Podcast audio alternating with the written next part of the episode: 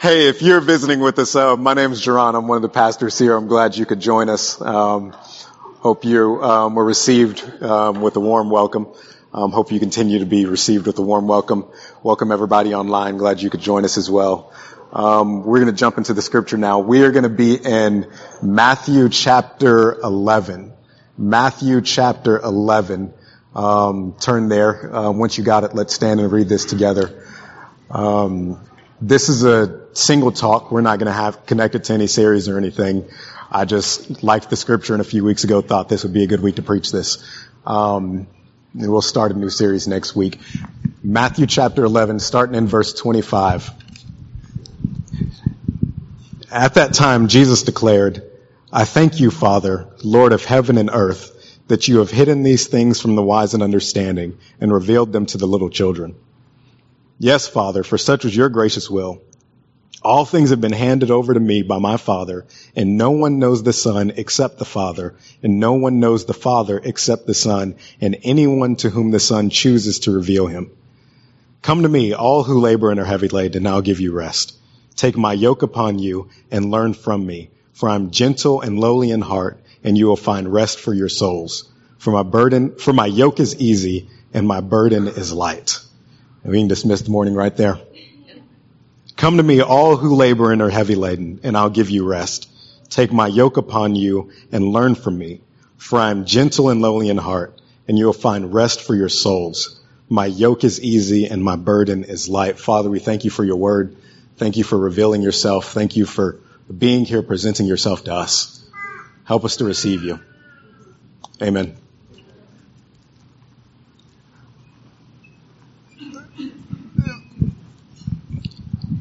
So what I want to do this morning is I want to talk to that part of you that wants and needs and has a desire to know.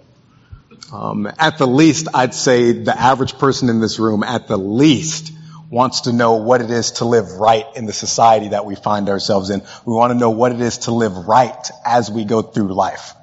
Uh, the Christians, our term for that would be righteousness. We want to know right living. And at the most, I'd say a good number of us want to know God. Who are you? What do you think? What do you say? So I want to talk to that part of you that wants to know. Um, what we what we're presented with in this passage, Jesus, he's inviting us into this divine educational experience where he gives us God and righteousness. He's saying, come be a part of this education system that I give you. Um, so keeping in the spirit of today, back to school starting in a few weeks, praying for our students, our title for today will be enrollment time. It's enrollment time. Um, preach for me. Uh, look to someone next to you and say, today's enrollment time. Uh, now pick somebody else and like you're happy to get back to school and say it's enrollment time.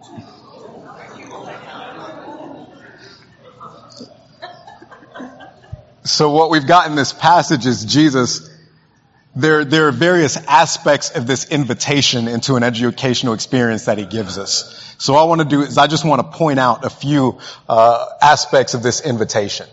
Um, so the first thing I want to point out to you is that Jesus, he presents us with a supplies list.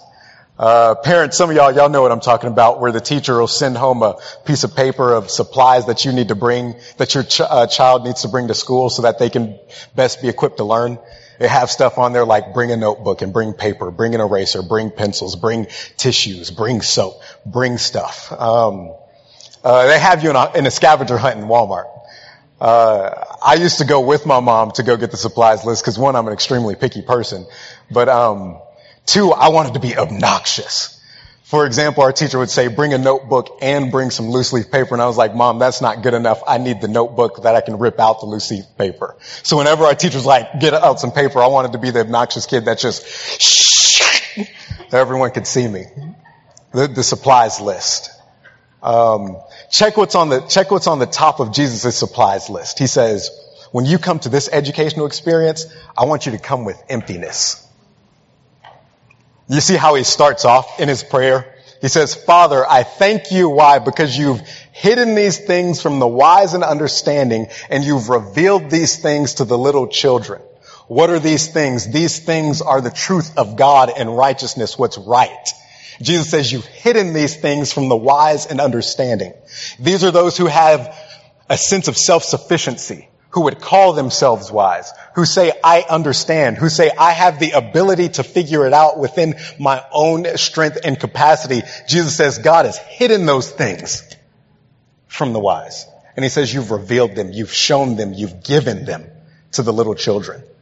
Uh, those who have a sense of immaturity, not like childish being immature, but those who say, I'm not capable of figuring this out on my own. I, I need someone to teach me. Jesus says, you've given them these things to them. Can I just point out right quick that the pursuit of knowledge is primarily interaction with God and not a detached scientific method of learning? No, Jesus says God's involved in this pursuit of knowledge. God's involved in your seeking of knowledge. This isn't something you can manipulate and that you can master and that you can just do. No, Jesus saying, no, God's involved in this. And he's saying God has decided to give the knowledge to the little children. I read this book um, a few weeks ago about um, spiritual growth, and the guy tells this story in one of these chapters. He says there is a um, a college professor who wanted to learn martial arts.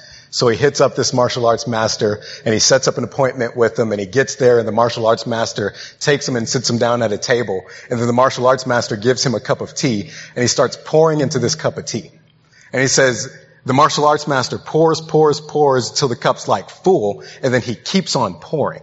And so the college professor at first is like, well, this is some weird Mr. Miyagi type stuff and I don't understand.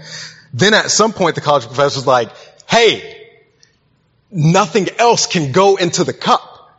And the, the, the martial arts master says, this cup is you. He says, I can't teach you anything if you come to me already full of assumptions. Uh, uh you can't pour into an already full cup. God says, I'm not pouring into your already full cup. He says, I want you to come empty. Why, why? Jesus says, why does he do this? Because it was his gracious will. God just decided to not pour knowledge into those of us who come already full. Uh, D.L. Moody, he preached a sermon once and he says, God doesn't send you away empty unless you come to him full of yourself. He says, you gotta come empty. Uh, c- c- come empty, here's an example, come empty of your trust in your own ability to reason. You know, we approach God with confidence in our ability to reason. We, we, we, we depend on our reason. This is where I ended my last sermon. This is where I'll start this one. That we put reason over all and say, I can reason myself to God. And my reasoning determines who God is and my reasoning dictates who God is. This is how this plays out more often than not. We'll learn a framework for viewing the world, say at work or at school or on the news. And I'm not saying those things are bad, but what we'll do is we'll take those frameworks and look at God through that lens. And if God doesn't fit this lens that we've reasoned, we either reject God or change God to fit that lens. Jesus saying, you gotta come empty. Or, or, come empty of your trust in your own emotion. Our, our, our primary indicator for if what we hear is actually the truth of God is if it sits right with my feelings. If it makes me emotionally uncomfortable, that can't be who God is. If it makes me emotionally uncomfortable, that can't be what God says. Your emotions are good, God given. Terrible, ter- terrible filters for truth. He says, come empty of your trust in your emotions. Come empty of your trust in your own skepticism. Listen, I'm not, I'm not denouncing the academy. I'm getting my master's. My wife's getting my master's, Lord willing. Someday I'll have an earned doctorate. I love the academy. But what's happened is that the academy over the past few years has, has developed this way of critical thinking where we look at everything with extreme criticism. Who's behind this? What power are they gaining? What's their agenda? Can I trust this? And that has filtered its way into society to where we're just flat out skeptical of everything. This isn't just some educated progressive liberal thing. No, this is everybody. We have this extreme distrust for anything presented to us. And so now when we're somewhere and we're learning God, we can't trust whatever we're hearing. Jesus says, come empty. Last, come empty of your emotions. I mean, not your emotions, your assumptions. Is probably the most com- common throughout history is that we just assume who God must be and what God must think.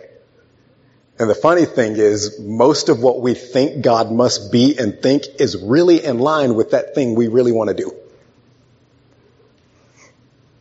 God must want me to do this thing I really want to do. God must want me to follow my heart. God must be like this. And here's what happens. Our pursuit of God turns into confirmation bias. That means we see what we want to see. We hear what we want to see, what we want to hear, and it ends up being this fake picture of who God is. He says, come empty of those assumptions. He says, come empty and I'll fill you. This is the good news of this passage that Jesus says you revealed these things to the little children. That means you don't have to be smart. You don't have to have a Bible college degree. You don't have to be raised in the church. You don't have to have a theology degree. You don't have to have commentaries or lectionaries. You don't even got to have a good preacher. Jesus just says, come empty and I'll fill you. He says, blessed are the poor in spirit. Blessed are those who don't got it. For theirs is the kingdom of heaven, God. Bless, the, you, you must become like little children, not having it, and then you'll enter the kingdom of heaven. That's good news. He says, I want you to come empty. So that's our supplies list. Then Jesus, he introduces us to the teacher. Parents, some of y'all are doing this in the next few weeks where you take your kids to the school a few days earlier and you meet the teacher. Jesus, he, he lets us meet the teacher. Um, he's actually pointing at himself when he says meet the teacher. Um, Jesus is our only teacher. You see what he says next? He says, all things have been handed over to me by my Father. Um, just for the sake of time, that means that the Father has given Jesus the task and responsibility to teach people God. And then here's Jesus' basis. Because no one has seen the Father except the Son, and no one has seen the Son except for the Father. Jesus saying, I'm the only one with personal experience of God, therefore I'm the one with responsibility to teach God. Um, so when I was in high school and uh, junior high, um, it used to go down in my school. Fights every day, all kinds of crazy stuff. And me being the nosy person I am, and my friends being the nosy people they are, whenever we heard a fight was going to uh, happen, we needed to know. We just wanted to know what happened, who hit who, who hit first, did they get knocked out, who won. We just needed to know. So we spend the rest of the day trying to figure out what happened at this fight. So we were like, okay, we can, um, we can ask other people around. We can try to ask a principal. We can wait tomorrow to see if it's on the news. We'll just see. And then one of my boys got the idea. He was like, why don't we just ask somebody who was there?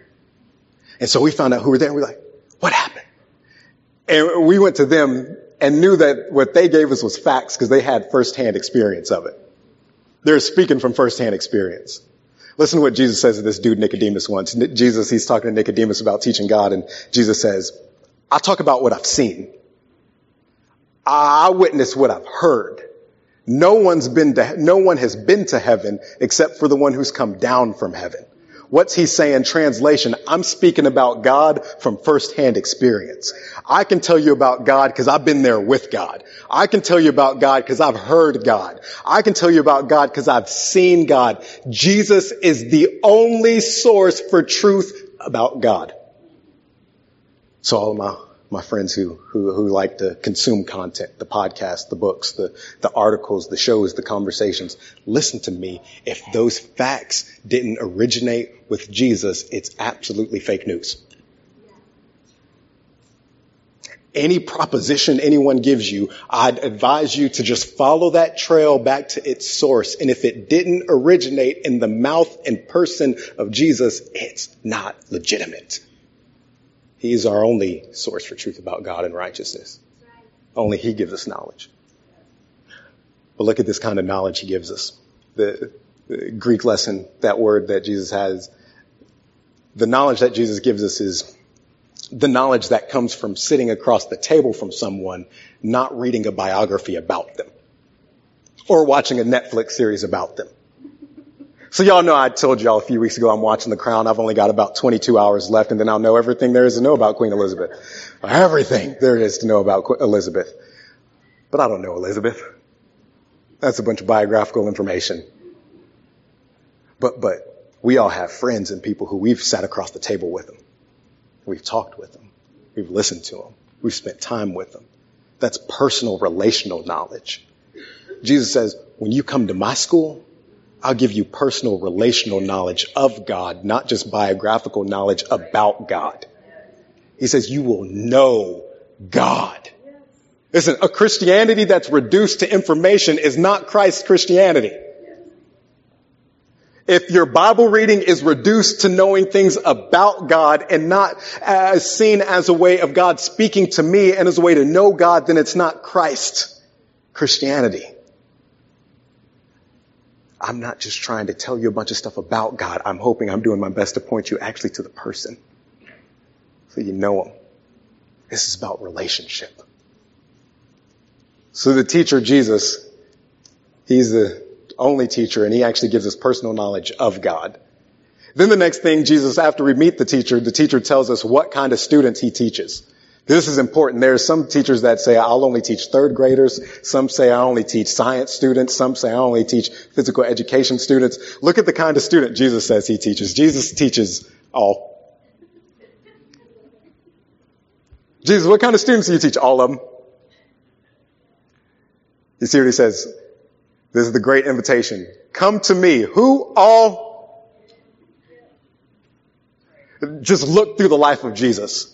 He, he, this is God in the flesh living in a society in which women didn't get formal educations. And, and in Luke chapter 10, Jesus is giving a night lecture in someone's house. And you want to know who's front row? A woman. He teaches all in a society where tax collectors were seen as Benedict Arnolds, haters of their country. They were absolutely ostracized from the community. Jesus walked up to Matthew, who was a tax collector, while he was tax collecting and said, come to my school and follow me. He teaches all. Peter, who would deny Jesus to a little girl, Jesus knew he was going to do that. And Jesus said, Peter, come follow me. Judas, who sold Jesus, Jesus knew he was going to do that. And Jesus said, come follow me. You an absolute mess up. Jesus teaches you. You someone who has been pushed out in other places, Jesus teaches you. Listen, Christ Church, of the many reasons that we welcome all people, one of the reasons is that Jesus, the teacher, the leader, the Lord, the King, the shepherd of this community says, I teach them all, so we welcome them all. He says, I teach all. But then he gets more specific. He says, all who are heavy laden and uh, uh, labor, all who labor and are heavy laden. So, so let's look at let's look at the scene. So Jesus is standing in front of a crowd of people, and their teachers, the religious leaders, the Pharisees, are in the middle of that crowd. And Jesus says, "Y'all who are currently being taught by the Pharisees, come to me." Here's what it means for them to be who to, to labor and be heavy laden. The the Jewish people, like us, wanted to know God and know righteousness. And so the Pharisees, this group of people, came to them and said, we know the way. You come under our way of thinking and doing and living and we'll get you there. But here's what it looked like. For, in, for example, the Sabbath. Let's take one of the, their Sabbath rules. So the Sabbath was the Jewish day of rest.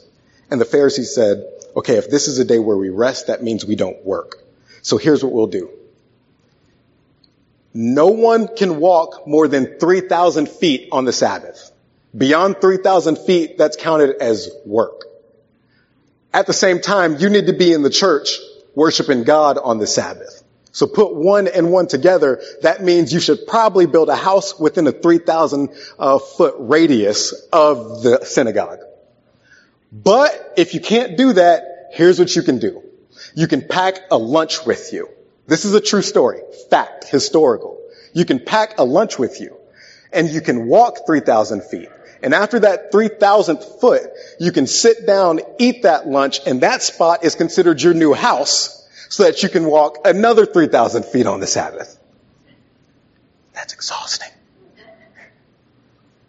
Some of you know what it's been like over the past year, year and a half to be, to, to be hit with different regulations and rules and, and procedures and standards, and you're absolutely burnt out on them.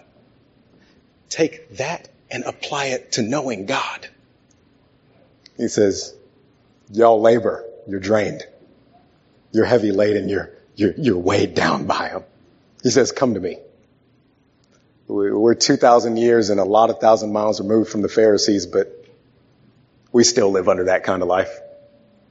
There's still groups around us who say, you come under my way of thinking, come under our way of living, and we'll get you to God and we'll get you to right living. I'm willing to bet you 50 cents that every adult in this room over the past 18 months have, has felt the pressure to do, to think, to say, to project the right thing, to walk on eggshells, cause, cause that's what they, them would want me to do. You felt that. And you're tired.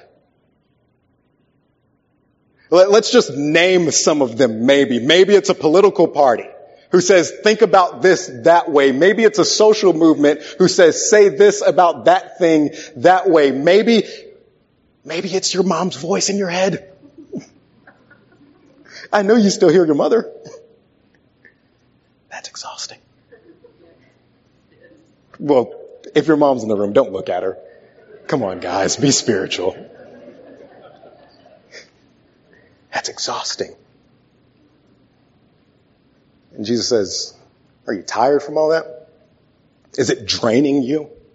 Are you burnt out? You're the kind of student I'm looking for. Come to me. Not only does he teach us who he, show us who he teaches, but then he gives us course objectives. Uh, college students, y'all have seen on your syllabus the course objectives, if you, if you look at the things. Um, I didn't. Um, but uh, the course objectives, they, it's where the teacher's saying, this is what you'll learn while you're in this course. Jesus gives us his number one course objective. He says, I'll give you rest. What's Jesus' goal for this educational experience? Rest.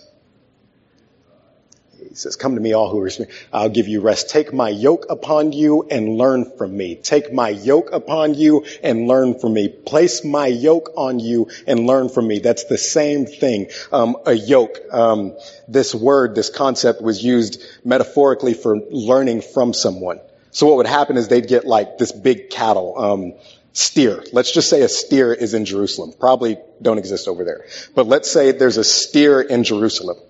And they wanted this big old steer to carry this big old weight of something. They'd put a yoke on the steer. They'd put a beam on its back and tie it to that weight. And that yoke would help them carry that heavy burden. The, that, that yoke ended up being symbolic of teachings and instructions that would help students carry the burden of the teacher, the expectations of the teacher. Jesus says, take mine on you and you'll have rest. My friends who've come up in a extremely strict Christian household, an overly rules-based Christian church, notice what Jesus says. He says, take my yoke on you what happens when we grow up in an extremely strict Christian environment is we become adults and we swing to the opposite end of the spectrum and say, I'm just going to live free without restraint and without obligations. Friends, that's not life with Jesus. Jesus says the Christian life isn't a life without a yoke, without restraint, without obligations. It's a life with mine. Listen, we're all yoked to something. Wearing somebody's yoke. Jesus says, no, take mine. And it'll give you rest. Followers of Jesus, um, could it be that the, the, the anxious feeling that we feel, the deep confusion, the deep distress that we feel when it comes to living life in our current environment and whatever situation may be, could it be that that anxiety that we feel and that restlessness to do the right thing reveals that we're probably not wearing Jesus' yoke.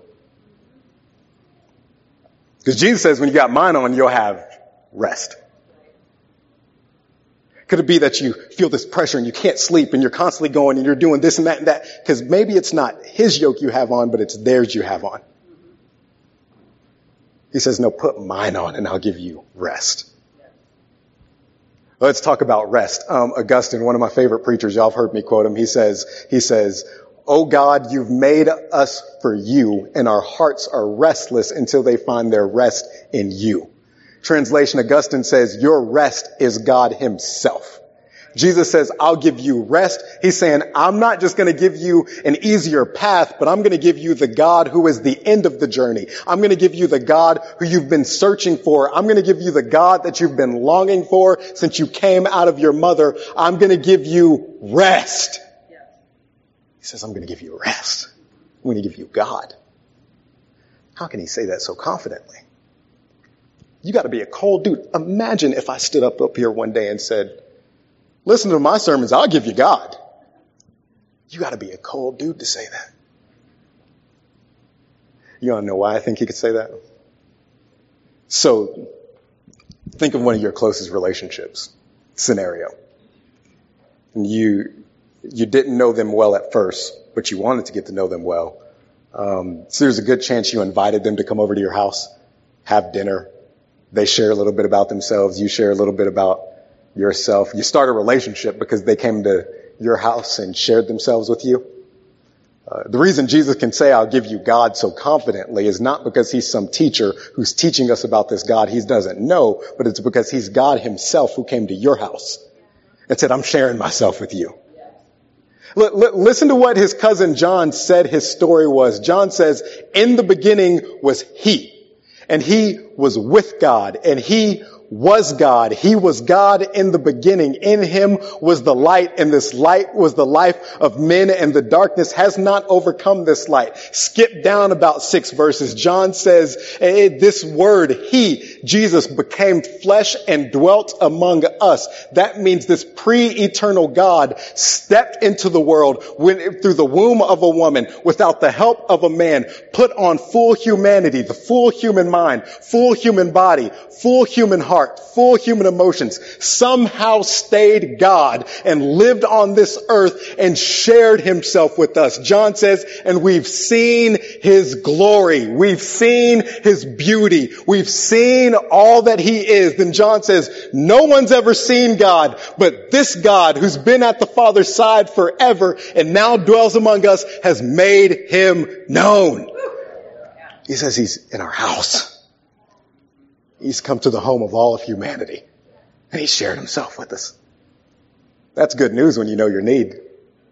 Paul Morton, old preacher, gospel singer, he, he says, God, I need you like the ocean needs the water and it'll run dry.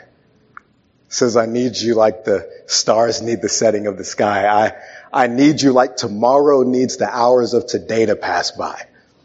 He says, I need you early in the morning when I wake. I need you every step I take. God, I need your mercy and your grace. He says, God, I need you. And the good news is that God's not distant. God has not withheld himself. God is not playing hard to get. God is not saying, I'm waiting on you to invite me. God is not saying, climb up the ladder. God has come into your home and shared himself with you. He's given himself to us. And he says, while I'm here, just let me show you how I'm going to be while I'm sharing myself with you. He says, I'm gentle and I'm lowly. I'm gentle. I handle you with care. I had a coach, one of my best basketball coaches. Here's another um, Sports Illustration, Jeremiah. Sorry about you. Um, I, I, heard the comment. I'm joking. Um, Oh, uh, gentle and lowly, gentle and lowly. Oh, I messed up the moment. Um, gentle and lowly. Jesus says, I'm gentle. So I had this basketball coach. He got the best season out of me. He, I had my best season under this man, but he was a hard man. Um, when I say I got cussed out every day, I got cussed out every day.